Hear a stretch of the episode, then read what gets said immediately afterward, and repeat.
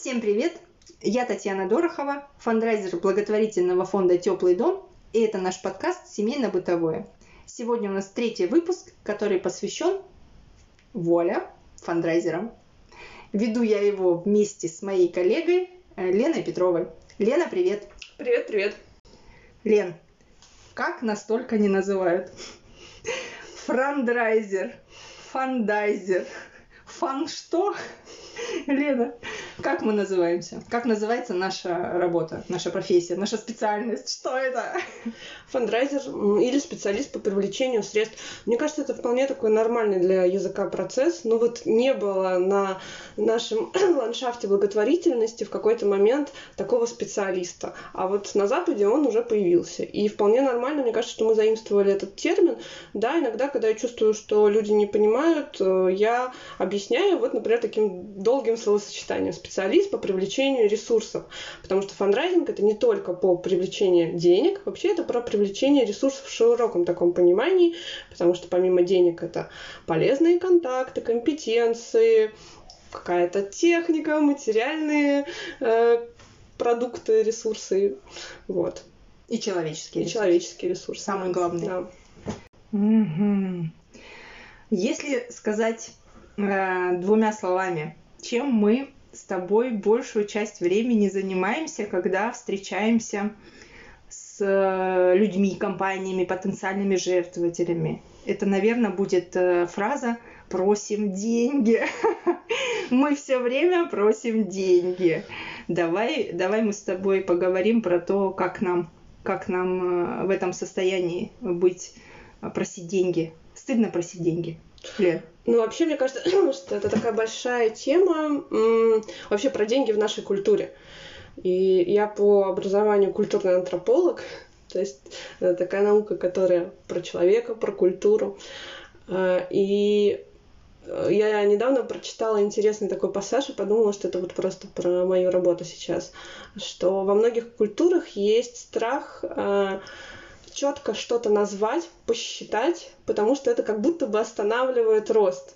Вот, например, охотники или там грибники не любят пересчитывать там рыбу на рыбалке, количество грибов в корзинке, потому что вот как только они пересчитают, назовут точную сумму, все как бы процесс дальше не пойдет.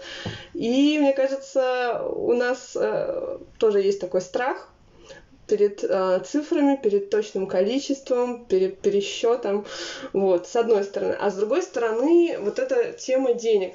Э, я вообще, наверное, слушателей бы адресовала еще к нашей лекции Самокатовской, когда мы говорили про э, карманные деньги и э, детей, да. Э, и мне кажется, что вот это прямо такой очень сензитивный момент для нашей культуры. Э, когда давать деньги, деньги вообще это зло, или что это вот, как будто бы мы все время противопоставляем мир денег миру эмоций, чему-то сердечному, э, такому настоящему. А мне кажется, что, слава богу, что эта тенденция начала меняться, и мы понимаем, что это какая-то ложная дихотомия такая нам навязанная что деньги, к ним можно ну, спокойно очень относиться. Это вопрос, как любой другой, который можно обсуждать с партнерами, да. Это ресурс такой же, как и любой другой. Как наше время, как наши усилия.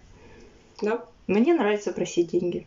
Мне нравится просить деньги, потому что потому что я, э, правда, вижу это сейчас э, как ресурс, и как ресурс, э, с помощью которого и я четко вижу, куда мы это, этот ресурс можем пустить, и что мы на эти деньги можем сделать. И для меня это прям такое, ну, классная, классная, наверное, штука, когда мне удается рассказать, что сейчас вот эти деньги, которые нам пожертвуют, э, мы э, их используем для какой-то из наших программ, и в этой программе будет там какое-то количество семей, которые получат там э, разную помощь, и, и как это может изменить их жизнь. Классная, классная история, но а, тем не менее, с деньгами в нашей работе не все так просто, потому что нам приходится, ты сейчас, э, я думаю, меня поддержишь, работать с, со многими, наверное, личными какими-то историями, эмоциями в отношении денег и среди коллег, и среди людей, которым мы приходим рассказывать э, о фонде, да, то есть тут не, не только наш, наше настроение, да, не, не только наше отношение к этому, но еще и то, как к этому относятся люди. То есть каждый этот, этот ресурс э, воспринимает по-своему, и каждый решает для себя э, сложную задачу, куда его инвестировать лучше. И, в общем, наша задача показать, что можем мы с этим сделать. Ну, знаешь, когда я думала о нашей с тобой теме сегодняшнего разговора, мне пришла, может быть, такая сначала очевидная метафора, но мне как-то она разложила по полочкам что-то в голове, метафора нашей работы. Мне кажется, что мы очень похожи на переводчиков. Причем, знаешь, вот он такого хорошего переводчика, у которого в арсенале все от буквального такого подстрочника очень хорошего до уже художественного осмысления текста. И вот примерно, мне кажется, то же самое делаем мы с тобой. То есть мы разговариваем с очень-очень разными аудиториями на очень сложные темы. То есть нам нужно весь опыт нашего фонда, наших социальных работников, психологов донести до людей, которые совершенно не обязаны разбираться в этих моментах. Более того, обычно социальная проблематика, она тяжелая, она может быть триггерная, она может вызывать бурю собственных эмоций. А мы с тобой, с одной стороны, должны показать вот весь объем наших знаний и умений и как бы в любом гранте, да, есть такая строчка, как там э, актуальность темы, социальная проблематика, вызовы вашей целевой аудитории. Вот про все эти проблемы мы должны говорить, но при этом мы должны говорить так, чтобы не отпугнуть человека, чтобы у него не зашкаливал вот этот эмоциональный фон. Эмоциональный фон, совершенно верно. Вот. И поэтому мы вот такие переводчики, мне кажется, с одного языка на другой. Я никогда не сталкивалась с с необходимостью так э, много эмоционально вовлекаться в работу. И это, конечно, вызов. То есть, если ты этого никогда не делал, это точно вызов. И здесь очень, э, очень важно тоже удержаться еще. И есть же и свои собственные эмоции, и свои чувства, и какие-то свои триггерные места, которые задевают и в том числе работа с семьями э, в нашем случае, и взаимодействие с коллегами, и важно как-то еще с этим работать. В общем, очень много эмоциональной сферы, несмотря на то, что мы вроде бы такой коммерческий отдел а, некоммерческого фонда, но при этом, мне кажется, мы тоже очень сильно эмоционально нагружены. Возможно, не менее сильно, чем а, а, социальные работники наши. Да, возможно, при этом у нас и у других коллег-фандрайзеров не всегда есть только ресурсов себя поддержать. Потому что, ну, я надеюсь, все-таки тренды сейчас таковы, что большинство социальных работников, людей, работающих напрямую с клиентами, они ну, так или иначе получают поддержку, да, то есть э, необходимость супервизии, да, и каких-то хотя бы внутренних и внешних обсуждений, поддержки друг друга, она сейчас есть. Но не всегда эта помощь дотягивается для, до фандрайзеров, и мне прям бы хотелось ну, чтобы это было так, чтобы фандрайзеры тоже понимали, что вот работая в такой заряженной теме, тоже важно помочь себе. Ну, это пока все-таки, наверное, наша личная какая-то ответственность, да, там психологическая гигиена э, в большей степени. Ну, то есть отслеживать, когда Слушай, мне кажется, нет? что это, конечно, обоюдный процесс, потому что чем мы больше будем говорить, а вот опять-таки об этике угу. профессии, о том, что, ну, вот тут вот я хочу свою любимую параллель провести между э, тем, как мы работаем, как наши соцработники работают с клиентами, как мы, фандрайзеры, работаем со всем остальным внешним миром. На самом деле это очень похожие вещи, и принципы одни и те же. То есть если мы говорим, что мы никого не виноватим, да, из наших клиентов, не стараемся не вешать ей ярлыки, а искать ресурсы и, наоборот, э, вскрывать сильные места и от них отталкиваться, то то же самое хочется делать и с нашими донорами, да, не обвинять людей, что они там как-то коряво предлагают помощь, или там у них есть много недоверия и страха, например, к фондам, а рассказывать, да, опираться на вообще порыв, что они хотят узнать, да, и доносить это. Это с одной стороны, а с другой стороны про психологическую помощь. Вот как мы ищем клиентов, э, искать ресурсы, подпитываться, говорить о, о том, что нужно ну, какой-то список составить того, что тебя наполняет, как-то э, чекать свое эмоциональное состояние. То же самое, ну, как бы важно и для нас. Угу. Мы учим это клиентов, и мы сами хорошо бы, чтобы были здоровы в этом плане. Да, хорошо бы. Слушай, ну это классно про то, что мы, мы стремимся к тому, чтобы никого не виноватить, но мы все-таки живые люди. Конкретно я совершенно живой эмоциональный люди, и у меня иногда, ну, иногда часто, иногда пореже возникает куча всяких эмоций, они не всегда положительные, не всегда позитивные, и я конечно, стараюсь это как-то рефлексировать. Мне очень помогают и беседы с тобой, и беседы с социальными работниками, потому что я немножко соприкасаюсь и с семьями, и, и с миром фандрайзинга. То есть у меня такой с двух сторон различная немножко информация поступает. Но давай поговорим, правда, про негативные эмоции, которые возникают. Они же есть. Давай поговорим, что нас больше всего бесит в нашей работе. Но меня... Кто нас бесит? Кто нас бесит? Лена. Меня больше всего бесит Новый год. Ну, во-первых, я хотела бы, прежде чем про Новый год сам говорить, вернуть как-то вообще право на эмоции, да, то есть вообще мы все можем испытывать любые эмоции. Вопрос, как бы, что мы дальше с ними делаем как профессионалы. И то, что мы с тобой можем, там, не знаю, прийти после тяжелой встречи и там прораться, пожаловаться друг другу, поныть, это совершенно как бы нормально и это не делает нас непрофессионалами, как и любого другого человека, который там испытывает, будь то гнев, агрессию, но умеет ее отследить и канализировать, мне кажется, это норма, это прекрасно. Вот, для меня, да, триггерная тема Новый год. Почему? Потому что в это время очень много звонков. А, мы так востребованы, мне кажется, никогда не бываем. И звонит бизнес, и казалось бы, вот она, мечта фандрайзера бизнес сам идет к тебе. Но очень часто люди идут с запросом э, на то, чтобы подарить подарок конкретному ребенку. И это очень-очень большая тема и сложная, как вот в таком ситуации аврала, в ситуации, когда чаще всего наши бизнес-партнеры хотят красивую акцию вот прям вот завтра, как их донести до них мысль, что подарки это не всегда тот вид помощи, который нам нужен, что у наших клиентов, у наших ребят по одному их заветному подарку будет точно, потому что спрос тут опережает вообще предложение. И что мы про другое, что наша работа системная направлена на то, чтобы у них что-то кардинально изменилось в семье, чтобы у них там было безопасно, что им нужны, не знаю, те же впечатления. И как вот за короткий, допустим, иногда даже разговор по телефону или переписку настроить клиента, показать свои границы, это, мне кажется, прям ну, слушай, Высший я, пилотаж. я в этом году немножко застала этой новогодней, новогодней истории и могу сказать, что никак. То есть, э, ну, никак в, проц... в моменте, в моменте никак.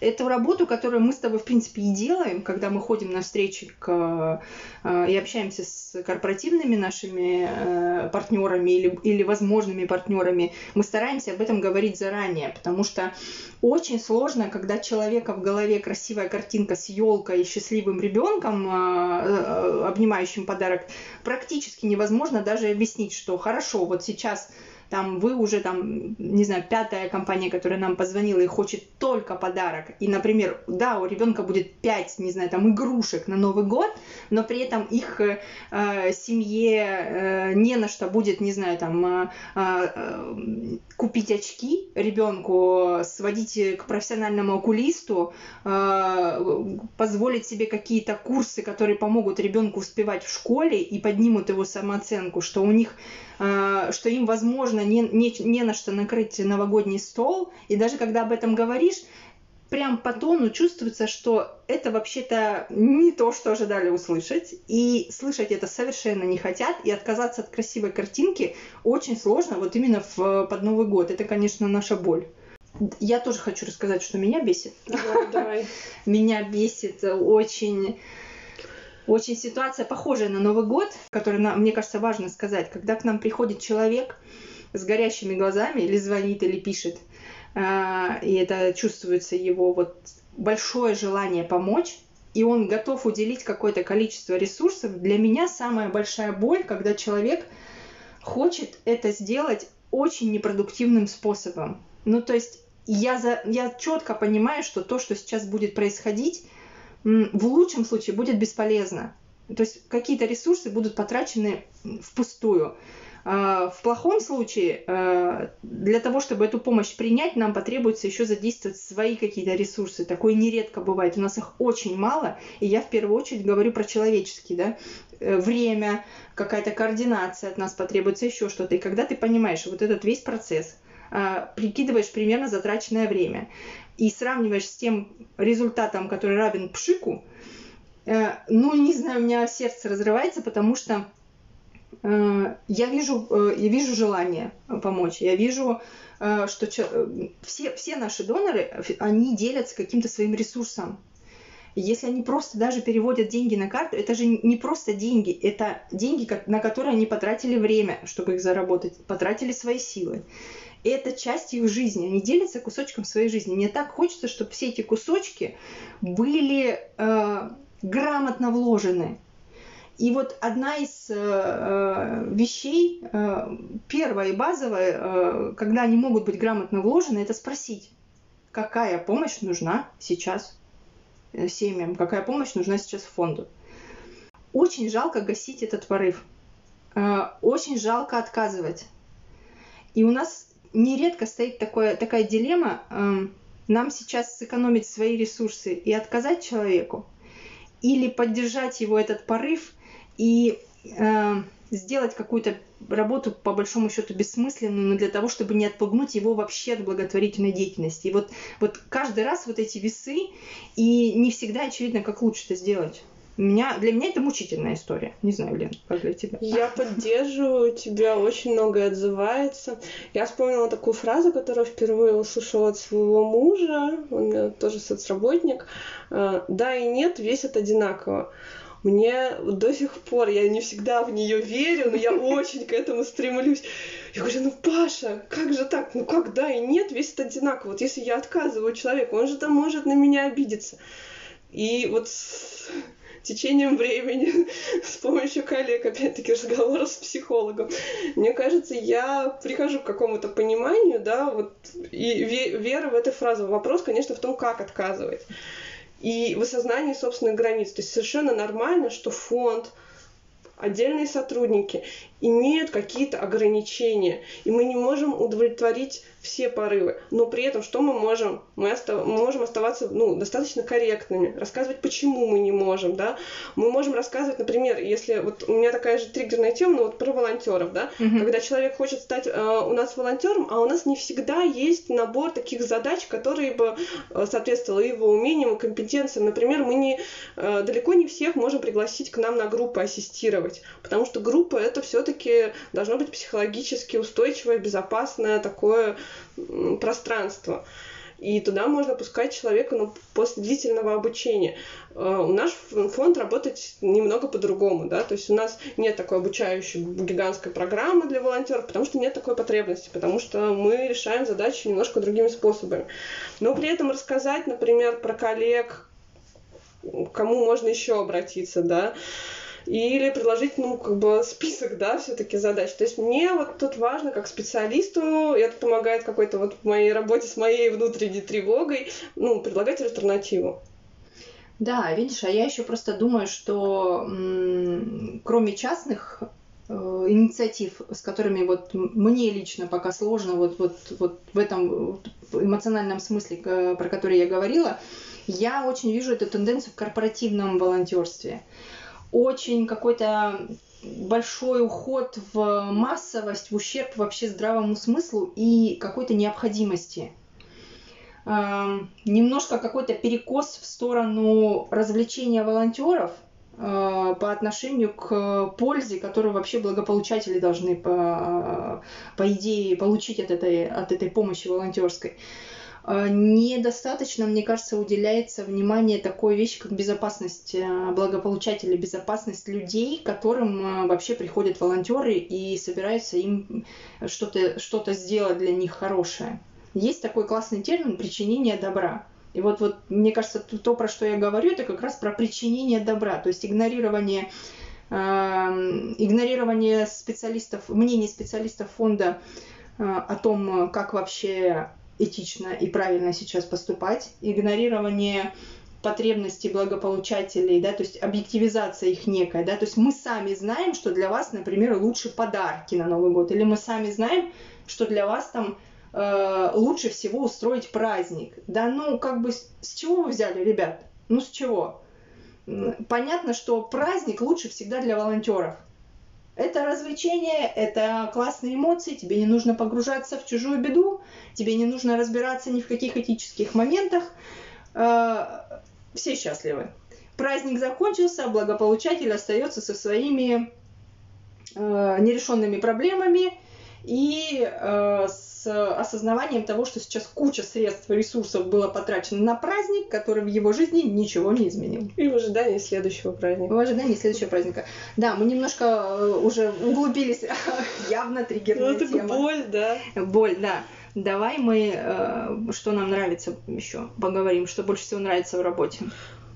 Ну вот мне хочется все равно, э, я скажу про то, что мне нравится, но хочется как-то на твою боль все равно среагировать. Мне как раз нравится то, что мы можем, самонадеянно скажу, шаг за шагом это менять, потому что э, сейчас попытаюсь какой-то доморощенным психологом побыть, но мы сами в ответе за удовлетворение наших потребностей. Вот наша потребность донести вот до тех же корпоративных волонтеров, а скорее до их руководства, э, опять-таки наши границы. То есть это наша уже ответственность быть, как бы озвучить свои потребности.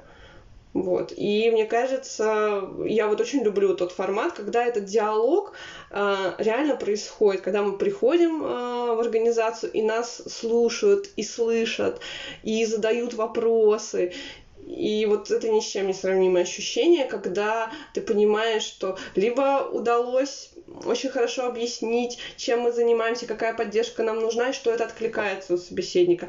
Или бог с ним не удалось договориться о каком-то большом проекте, но мы придумали какую-нибудь такую форму, которая всех устроит на данный момент. Да, это всегда радует, потому что э, это всегда про работу с какими-то чужими ожиданиями э, и нашим э, осознаванием, что на самом деле происходит у нас. И вот как, насколько мы можем это правильно, корректно донести, это, конечно, когда получается, это прям, прям греет душу, это наш успех. Ну вообще у нас это такая точка риска профессиональная, очень выгорательная сфера, потому что мы не всегда с тобой видим результат нашего труда, потому что мы можем там готовиться к встрече по три часа, сама встреча может проходить очень сложно, потом еще одни переговоры, еще одни переговоры, а создайте презентацию, а пришлите бюджет, это уже хорошо, пришлите бюджет, это мы любим эту формулировку, но тем не менее обычно вот цикл работы с новым бизнесом, например, он а, а, в среднем занимает в нашей области около года. И ты, конечно, за этими переживаниями можешь очень легко потерять цель, потерять вот ту отдачу. Mm-hmm. И вот это такая опасность нашей профессии.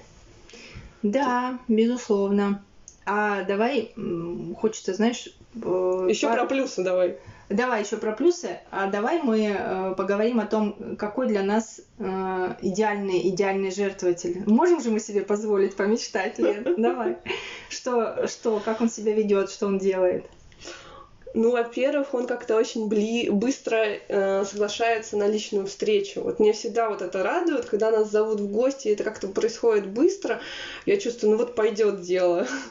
Сейчас, конечно, очень сложно, когда это все перешло в Zoom. Я вот люблю ходить прямо в организации, потому что очень видно э, от того, как нас встречают, что там на месте, как вообще офис устроен, какие там сотрудники, с какими они глазами ходят. Потому что нам тоже нужно почувствовать аудиторию, прежде чем вот мы с Таней любим ходить и прямо договариваться о том, что мы придем и расскажем сотрудникам той или иной организации о том вообще, что такое благотворительность. Не только даже о теплом доме, а вообще. Да вообще можем про да. теплый дом не говорить. Все да, вообще спросят. просто про благотворительность. Откуда у нас деньги, перед кем мы отчитываемся, какие виды волонтерства есть. Вот все вот эти вопросы мы любим освещать.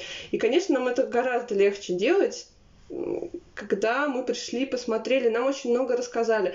Может быть, у организации уже был какой-то опыт, пусть даже Может негативный, негативный, да. да, все равно с этим интересно очень работать. Мгм. Вот, то есть, значит, первое, быстро зовут на встречу. Хотят нас видеть. Хотят нас Хотят видеть, да, поговорить. задают вопросы. Да-да-да, обожаю. Вот живой интерес. И вот иногда бывают такие вдумчивые вопросы, что ты прям вот с горящим глазом рассказываешь вообще. На самом деле эти вопросы, они же и, и нам дают потом огромную пищу для внутренней работы и, и для размышлений, и для того, как вообще перестраивать свою коммуникацию. Мы обожаем вопросы. Да, и очень классно, когда люди сами озвучивают. Это касается и бизнеса, и вот волонтеров, и любого человека, который пришел с нами говорить о каком-то взаимодействии, когда вот он сам озвучивает честно свои ожидания. Кто мы понимаем Мгм. вообще, о чем Супер. вообще пойдет речь, чего он хочет, какие у него для этого ресурсы, сколько времени, сколько компетенций. Ну, и мы тогда можем сравнить и найти что-то среднее. Или не найти, это тоже будет окей, Да. но мы при этом не потратим э, Год переговоров. год переговоров и, и друг друга время, да, когда мы не понимаем, что, кто что хочет, да, то есть мы, мы готовы откровенно говорить о наших потребностях, не всегда нам понятно, что нужно жертвователю. И правда, вот, вот я хочу, кстати, здесь сказать, что я обожаю людей, которые приходят, э, предлагают помощь с эгоистическими целями, с эгоисти- эгоистичными целями. Потому что в этом, мне кажется, как раз есть очень большой потенциал для совместной работы. Когда у человека есть четко ему самому понятный интерес, не знаю, он хочет какие-то свои внутренние порывы э, удовлетворить, ему откликается проблематика, с которой мы работаем, просто мы нравимся, просто он хочет что-то поделать совершенно не такое, как он делает э, на работе или дома. И это круто, потому что здесь мы точно можем найти точки соприкосновения или не найти, но при этом остаться в хороших отношениях. Но вот это э, внутреннее какое-то удовлетворение какой-то своей э, внутренней потребности и, и делает из человека, который пришел предлагать помощь, классного волонтера или классного нашего жертвователя, который, собственно говоря, получает классную эмоцию от, от взаимодействия и при этом отдает что-то для нашей работы, и мы эту, этот ресурс дальше преобразуем уже в работу с семьями. Очень, мне кажется, мы любим эгоистов. Я люблю очень. Я сама пришла волонтером в теплый дом с эгоистичными э, целями, и мне кажется, в этом и был секрет э, успеха, моего успеха и моего перехода потом сюда на работу, потому что важно, когда человек не не с какими-то очень, знаешь, романтическими представлениями о том, чтобы жертвовать собой приходит. Вот, вот, э, когда он не говорит, что мы тут какие-то блаженные люди, которые живут только для других. Нет, ну нет, мы живем в, в первую очередь для себя, но мы решили свои ресурсы, навыки и способности применить на пользу нашему обществу. И вот, вот это сочетание, мне кажется, оно вот такое очень здоровое, когда ты четко понимаешь, что здесь твои интересы, твои потребности удовлетворяются, и ты можешь в том числе отдавать. Ты берешь и ты отдаешь. Классный обмен. Когда ты приходишь только отдавать, из этого ничего хорошего никогда не получается. Мое мнение, не знаю, Лен, как ты думаешь? Да, мне просто как-то со словом эгоистичность тяжело, хотя мне кажется, ну, в твоем исполнении я понимаю, о чем ты говоришь. Я просто, наверное, как-то для себя это называю, что ли, не эгоистичность, а осознанность. Вот Мгм. всегда просто работать с осознанными людьми. Но при этом я понимаю, как тяжело дается эта осознанность. И как бы, ну, тоже одна из наших задач как бы доращивать осознанность людей. И вот такая просветительская наша функция. И поэтому я вот еще к портрету нашего донора, такого идеального, я хотела бы добавить, что очень классно, когда получаются проекты, где мы обмениваемся экс- экспертностью. Да, о, обожаю вообще, о, обожаю. Вот, например, да, с Корусом наш проект, да, когда да, да, да. вообще, как здорово, ребята создали целую вообще огромную программу для обучения наших подростков программированию, при этом очень вдумчиво, очень с любовью. И вот у них есть экспертность, да, вот в э, программировании, честно говоря, неправильно сейчас называю, всеми этими терминами не владею, а при этом они присоединяют нас как экспертов в работе с сложными семьями, сложными случаями, с подростками. И мы мы к ним обращаемся за советом. Лично я, лично я обращаюсь за советом, да, в отношении там каких-то вещей, в которых я понимаю, что они более экспертны. Но мы про Курус вообще отдельно сделаем выпуск. Мы Аню, э, куратор этого проекта, обязательно позовем в гости, потому что там есть о чем поговорить. Это шикарнейший пример очень осознанного и профессионального корпоративного волонтерства. Просто мне кажется, да, что э может быть, вопрос, который возникает у многих в головах, слушая нас, там, типа, ну, они хотят только денег. Ну, Честно скажу, да. Да-да-да. Да, мы хотим денег. Но при этом очень многие проекты, которые мы делали, вот где напрямую нет вот денежных э, пожертвований в фонд, принесли нам стане такое огромное удовольствие и отдачу. И это те проекты, вот опять-таки, где мы слышим друг друга, где нас зовут как экспертов, где у нас есть своя часть, где нам доверяют, и мы можем долго и классно с очень большой отдачей этой аудитории рассказывать в общем, либо деньги, либо там, где мы себя хорошо чувствуем. С Леной. Это наша любимая вещь. Так, хорошо. Закончу про жертвователя. Мне, в принципе, не особо много есть что добавить. Э, прям кроме того, что человек спрашивает, да, и то, что у него есть какой-то интерес, он готов а, принять ответ. Вот еще важная история, потому что часто то, что мы говорим, что на самом деле происходит в благотворительной сфере, как работает э, система социальной помощи, иногда да, кардинально расходится с тем, что человек себе уже нафантазировал и выстроил в голове. И очень трудно от этого образа отказаться.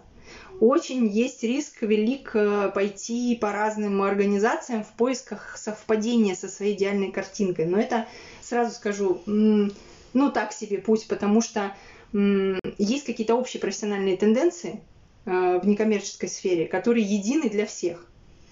Для, в плане безопасности волонтеров и э, благополучателей, в плане э, того, что некоммерческая сфера это уже давно поле для профессиональной деятельности, а не для вот этих спонтанных порывов людей которые просто хотят что-то сделать, да, то есть если мы говорим о работе некоммерческой организации, это профессиональная работа штатных сотрудников – она может, быть, может привлекать на помощь волонтерскую силу, может не привлекать, но костяк это не э, вот эти вот восторженные бессеребренники, которые вырывают сердце из груди. Нет, это ненавижу это сравнение, и очень часто нам, э, наверное, хотят делать комплименты, и, и, и так о нас отзываются. Меня это немножечко коробит, потому что это сразу э, убирает какую-то вот эту профессиональную основу. И, от, от того, что мы делаем. Вот.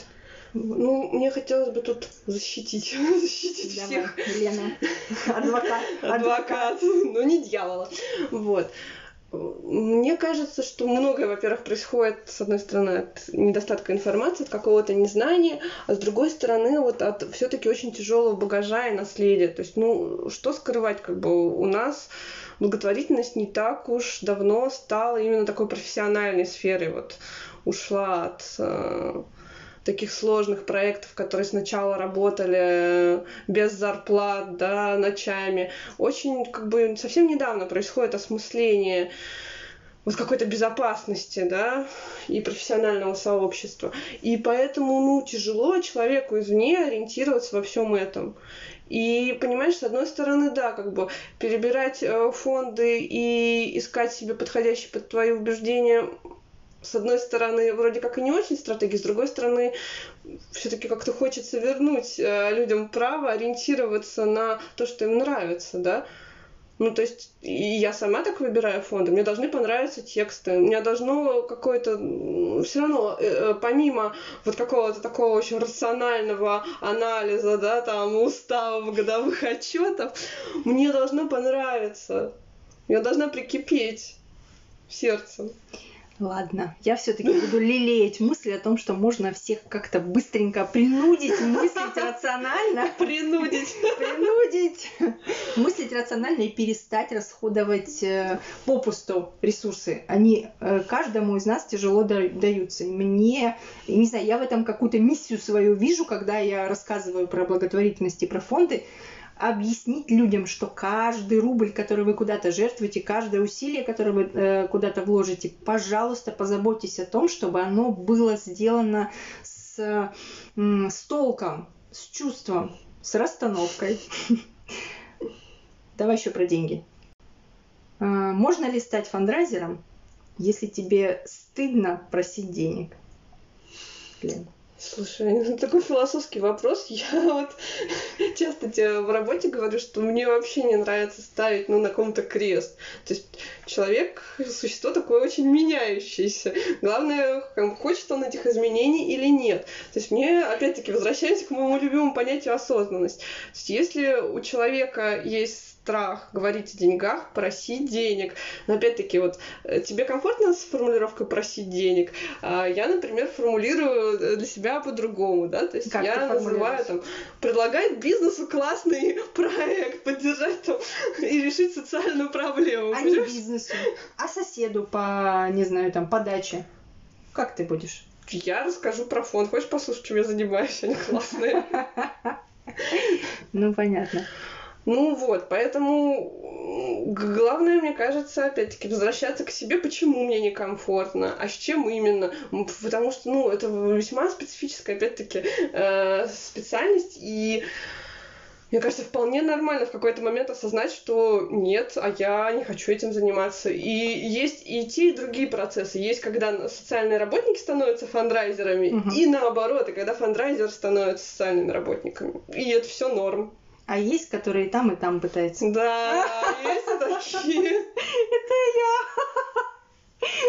Ну, я, я еще думаю.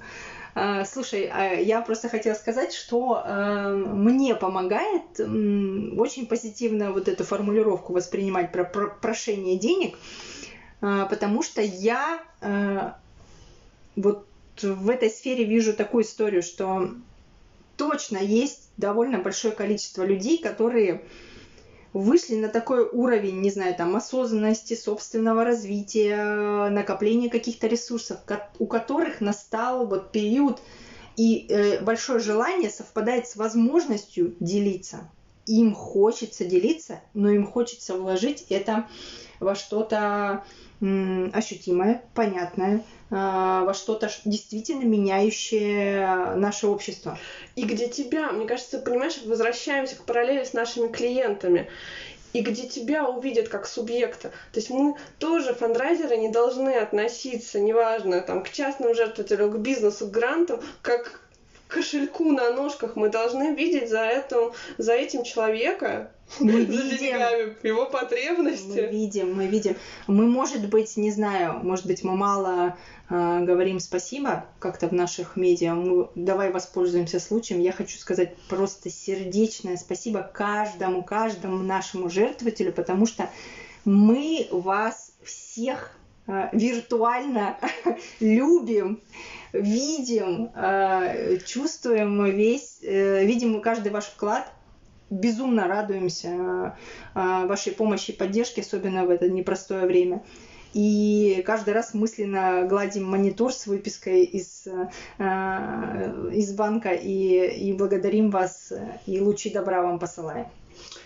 И вот тут очень классно, что появляются сейчас тенденции, когда очень важный аспект нашей работы — это узнать свою целевую аудиторию, с ней поговорить напрямую. Поэтому я думаю, что мы скоро с Таней запустим какую-нибудь анкету или, может быть, даже позвоним вам, потому что нам очень важно чувствовать эту обратную связь, насколько мы понятны, а что вам непонятно, о чем вы хотите поговорить. Угу. Вообще это, это, не знаю, как Лена, но мое большое желание — собрать такое вокруг фонда такую команду команду единомышленников, безусловно, команду, потому что каждый вклад это прям вот вы как участники нашей, нашей работы, а, с которым мы на одной волне, которым правда важно понять, что мы делаем, которые готовы уделить время, чтобы поспрашивать нас, готовы прийти к нам в гости, как только позволяет э, эпидемиологическая ситуация. Мы очень рады приходите к нам в фонд мы выпьем чаю с печенькой и расскажем все, э,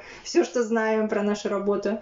Я хотела сказать, что вот это та часть работы, которая меня вот наполняет, которая, за которой я, в принципе, люблю и нашу сферу, и мою профессию, это вот возможность э, влиять на общественное мнение, обсуждать сложные темы. И ведь это же, мне кажется, очень-очень такое достижение последних лет и именно сектора благотворительности, когда мы вскрываем сложные темы и начинаем о них говорить.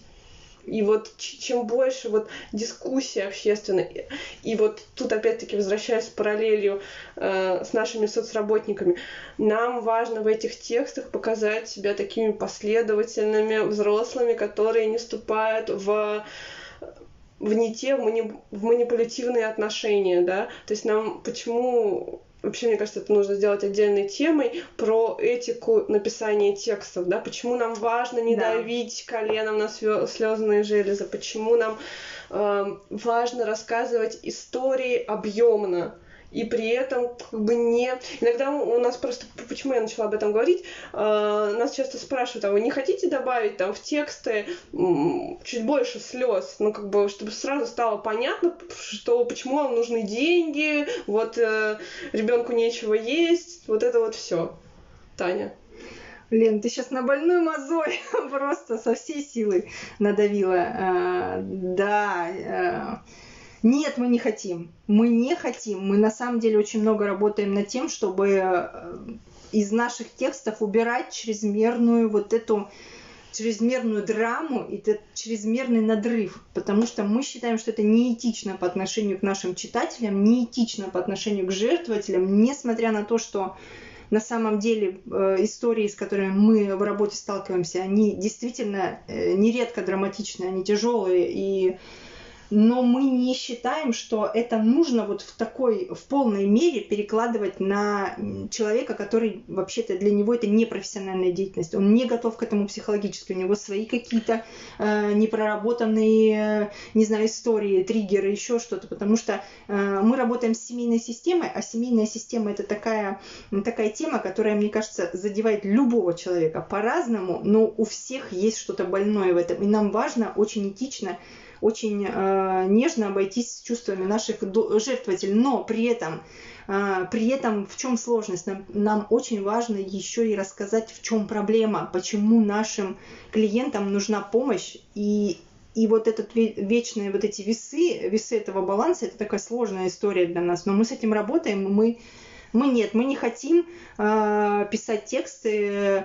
Э, брат Митька помирает, ухи просит или э, э, фотографии ребенка, который тянет ручку. Спасибо прямо сейчас. Да, спасибо прямо сейчас. Или мама, я не ел уже неделю и заплаканный малыш трех лет. Это ужасно. Но это, это ужасно, неэтично, э, и это точно не мы. Ну, потому что хочется все-таки объемную картину, чтобы читатель все-таки тоже оставался думающим, действующим субъектом, чтобы он мог прочитать текст, да, и ему что-то откликнется. То есть это не значит, что мы убираем полностью эмоции, как-то вычищаем искусственно, но чтобы он э, смог э, сделать вывод сам, чтобы он почувствовал себя нашим равным партнером а не человеком, которым манипулируют. Нам очень, вот, вот да, вот к вопросу про, про то, что мы хотим собрать круг поддержки, нам очень важны люди, которые готовы немножко ресурса, не знаю, когнитивного, эмоционального немножко в это вложить, потому что без этого нельзя. Ну, без этого невозможно разобраться, что происходит, невозможно понять, в чем проблема, и невозможно э, вследствие этого понять, как мы на самом деле помогаем или не помогаем. Если человек хочет помогать и помогать эффективно, ему нужно слегка соприкоснуться с темой. Наша задача сделать так, чтобы это соприкосновение было выносимым и э, не было неэтичным. Но соприкоснуться важно. И мы бы, конечно, очень хотели побольше таких думающих людей, потому что мы действительно я вспомнила, что я не договорила как раз э, минут 20 назад э, про то, что для меня, почему я спокойно говорю про денег, и это не вызывает у меня какого-то внутреннего протеста, хотя мой прошлый многолетний опыт в продажах часто вызывал. То есть мне иногда было стыдно продавать, но сейчас мне не стыдно просить деньги на работу фонда потому что для меня это э, с одной стороны, э, люди, которые хотят вложить свой ресурс, но не, не имеют возможности быстро сориентироваться, куда и как им это сделать эффективно. И мы здесь проводником выступаем. И я сейчас, правда, говорю, что это не обязательно про наш фонд, а вообще проводником в, в то, как устроен некоммерческий сектор. Мы об этом часто говорим. И с другой стороны, э, есть э, огромная социальная, соци, огромные социальные проблемы. Мы не с одной проблемой работаем. Через, э, через работу с этими семьями мы все-таки довольно какой-то значительный свой вклад вносим в то, чтобы менялось наше общество, было чуть добрее, э, было чуть человечнее, чтобы у детей, которые рождаются в разных условиях и не могут выбирать, в, какой ситуации им э, жить и расти, чтобы у них было чуть больше возможностей э, на старте. Это же так важно для того, чтобы их вообще благополучная взрослая жизнь состоялась. А если у них не будет благополучной взрослой жизни, у нас не будет благополучного общества. Мы обо всем поговорили. Мы вообще поговорили о малой толике, мне кажется. Ну, я думаю, еще... Очень интересно еще поговорить. Да, пара-тройка выпусков. Если у вас какие-то вопросы к фандрайзерам, то есть к нам возникнут о нашей работе, о наших чувствах, никто нас не спрашивает о наших чувствах, мы будем очень рады. И слушайте наш подкаст, оставляйте сообщения. Мы все читаем с удовольствием, нам очень нравится. И до новых встреч. Пока. Пока-пока.